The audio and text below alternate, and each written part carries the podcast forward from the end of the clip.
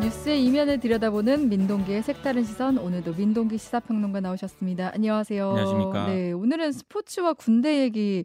어, 이거 남자들이 다 좋아하는 얘기 아닌가요? 요즘 또 그렇지도 않습니다. 아, 그래요? 네. 네. 과거에는 스포츠를 약간 군대식으로 했잖아요. 요즘 그렇게 하면 구시대적이다 이렇게 음, 비난을 받거든요. 네.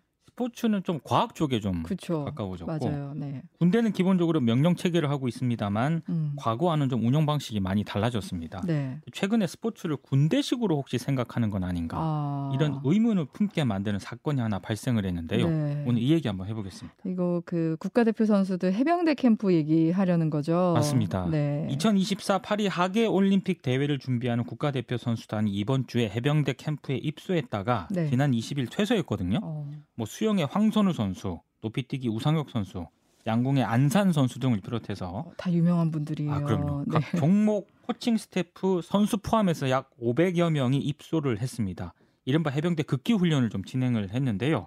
이 해병대 캠프 입소는요. 지난 10월 이기형 대한체육회장이 제안을 했습니다. 아. 기억을 하시겠지만 지난 10월 항저우 아시안 게임이 이제 대표팀 해단식을 했었거든요. 네. 이때 우리가 3위를 기록을 했었는데 음. 선수단의 경기 내용이 좀 부족한 부분이 많았다 이렇게 얘기를 하면서 선수들의 좀 정신력을 좀 질타하는 발언을 했었고 아. 그 이후에 국가대표 전원이 해병대 훈련을 받을 예정이다 이런 얘기를 했었거든요. 음. 그때 좀 논란이 됐었는데 이게 진짜로 실행이 됐고요. 그리고 퇴소 이후에도 이 캠프가 적절했느냐 이걸 두고 계속 논란이 좀 벌어지고 있습니다. 그때 당시에도 논란이었는데 진짜 했네요. 했습니다. 근데 올림픽 준비한 선수들의 정신력 강화와 이제 해병대 캠프가 무슨 상관이 있을까 이런 생각이 들기도 해요. 저도 잘 모르겠습니다. 네. 그래서 좀 많은 비난을 받고 있고요.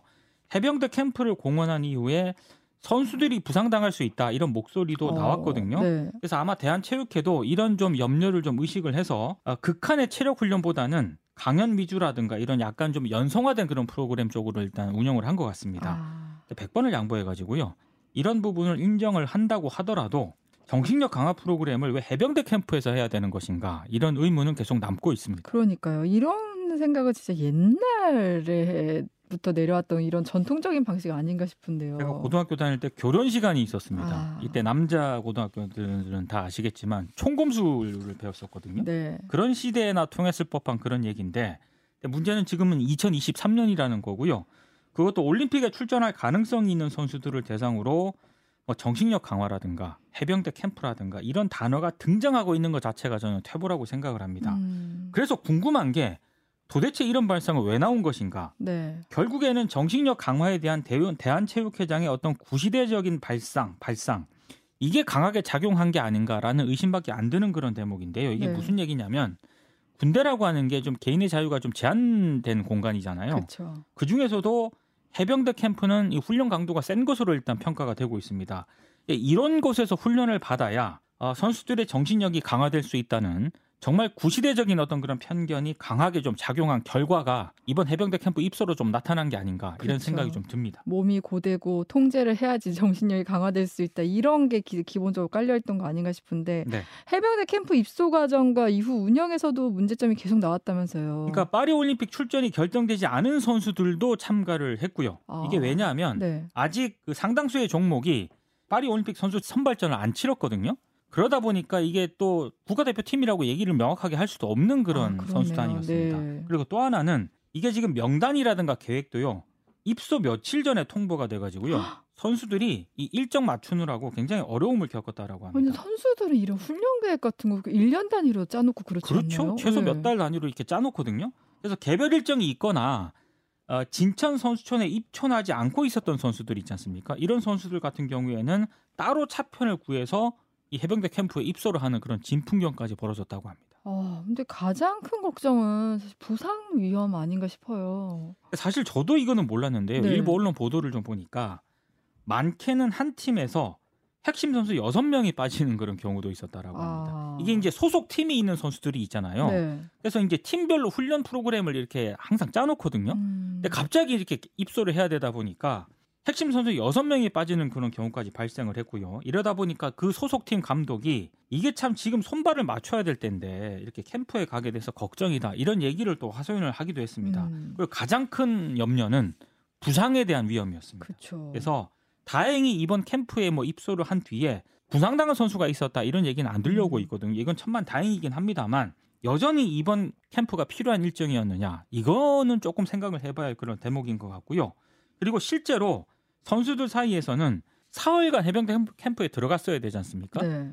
이 훈련을 못하는 것에 대한 불만이 가장 많았다라고 아. 하고요. 이것 때문에 주말에 미리 자체 훈련을 실시하는 그런 선수까지 있었다라고 합니다. 음, 도대체 해병대 캠프가, 캠프가 뭐라고 음. 이렇게까지 해야 되는 것인가 이런 의문이 좀 듭니다. 시험 한 3일 남았는데 갑자기 정신 무장해야 된다고 불러내는 거랑 똑같은 거 아닌가 싶은데 예, 예. 무리한 일정 강행과 관련해서 정치적인 해석도 나오고 있잖아요. 그러니까 이기영 대한체육회장이 이걸 좀 강행을 했잖아요. 근데 지금 내년 내년에 대한체육회장 3년임에 도전할 거라는 그런 얘기가 나오고 있거든요. 아, 그래서 이번 캠프를 이것과 연관을 시키기도 합니다. 이게 음. 무슨 얘기냐면 이기용 회장이 대한체육회장에 취임한 게 2017년이고요. 지금 네. 재임 중이거든요. 음. 근데 회장으로 있는 동안 어, 우리 대표팀이 참가한 국제 스포츠 대회 성적이 그렇게 좋지는 않았습니다. 네. 뭐 아시안 게임 성적도 그렇고요. 그리고 여러 가지 뭐 항저우 아시안 게임만 하더라도 일본 선수단보다 100여 명 많은 선수단을 출전을 시켰는데도 음. 불구하고 이번에 금메달이 좀 적었고요. 메달 네. 획수가 전반적으로 적어서 일본에 이어서 다시 3위를 했거든요. 음. 이런 부분들 때문에 좀 성적에 대한 욕심이 과하게 작용한 게 아닌가 이런 평가까지 나오고 있습니다. 근데 뭐 사실 우리나라가 이제 성적에 너무 목을 맨다 이런 지적이 있어 왔고 근데 최근엔 좀 그 변화가 있어서 그 부분에 대해서는 좀 좋게 평가하는 부분도 있었잖아요. 맞습니다. 근데 이제 물론 이제 어쨌든 그래도 냉정하게 순위가 하락하는 것에 대한 원인 분석은 필요하니까 뭐 그 부분에서는 또 이 부분도 긍정적으로 볼 수 있지 않을까 싶기도. 한데. 아시안 게임도 그렇고요. 하계 올림픽 그 대회에서도 네. 우리가 그렇게 성적이 괜찮은 편이었거든요. 음, 근데 그게 공교롭게도 네. 이기현 대한체, 대한체육회장이 취임한 뒤에는 음. 하계 올림픽 성적도 그렇게 좋지는 않았습니다. 말씀하신 것처럼 스포츠 대회에 너무 이제 금메달이라든가 음. 순위에 집착할 필요는 없습니다만 분명한 것은 이기형 회장이 취임한 뒤에 국제 대회에서 우리 대표팀의 하락세가 계속되고 있다는 것. 네. 이거는 일단 원인이라든가 평가가 분명히 필요한 그런 대목이거든요. 그래서 그런 평가하고 대책이 나와야 될 그런 시점인데 갑자기 선수들 데리고 해병대 캠프 이벤트를 벌였기 때문에 아. 기자들도 상당히 좀 비판적으로 접근을 하고 있고요. 네. 일각에서는 성적 부진에 따른 책임을 선수들에게 떠넘기려고 하는 것 아니냐라는 그런 비판까지 나오고 있습니다. 음, 이렇게 문제를 바라보면 원인 분석도 제대로 안 될 것 같다 이런 생각이 드는데 선수들이 뭘 얼마나 잘못했나 이런 생각도 들고요. 네, 그리고 솔직히요. 네. 선수들이 좀 정신력이 좀 강화가 필요하다고 한들 그 세부적인 훈련 방식에 대한 결정은 뭐 감독이나 음. 코치진이 하는 거지 대한체육회장이 하는 게 아니지 않습니까? 네. 대한체육 대한체육회장이 막 대표들 선수들 정신력까지 점검하겠다고 이렇게 그쵸. 나오기 시작을 하면은 음, 이게 좀 상당히 좀 옛날 방식이라는 그런 얘기고요. 네. 오죽했으면 유인촌 문체부 장관이 그 구시대적 발상이다 이렇게 공개적으로 좀 비판을 오. 하기까지 했거든요. 네, 네. 사실 이런 방식이 이른바 그 군대 만능주의라고 하는데 음, 이 방식이 아직까지 유효하다고 믿고 있는 사람들이 스포츠계에 의외로 많은 것 같아서 아, 그게 좀 씁쓸합니다. 우리가 이제 선진국 대열에 올라섰다는 얘기를 많이 하지만 이런 이제 생각이나 이런 가치관을 계속 갖고 있는 거 보면 아직 좀 멀었다는 생각도 들고요. 그러니까 사실 스포츠 선진국에 있는 그런 선수들이라든가 코치진이 음, 이 풍경을 보면은 무슨 생각을 할까 저는 이 생각이 가장 먼저 떠올랐거든요. 아마 웃을 거예요. 네. 이해도 잘 못할 거고 그런 측면에서 이거 저의 개인 생각이긴 합니다만 이 해병대 캠프가 또 그 교육에 있어서 아, 스파르타식 교육 있지 않습니까? 네, 네. 그거랑 좀 비슷하다는 생각이 음. 듭니다. 근데 공부 억지로 시킨다고 성적이 좋아지지 아, 맞습니다. 않잖아요. 네, 네.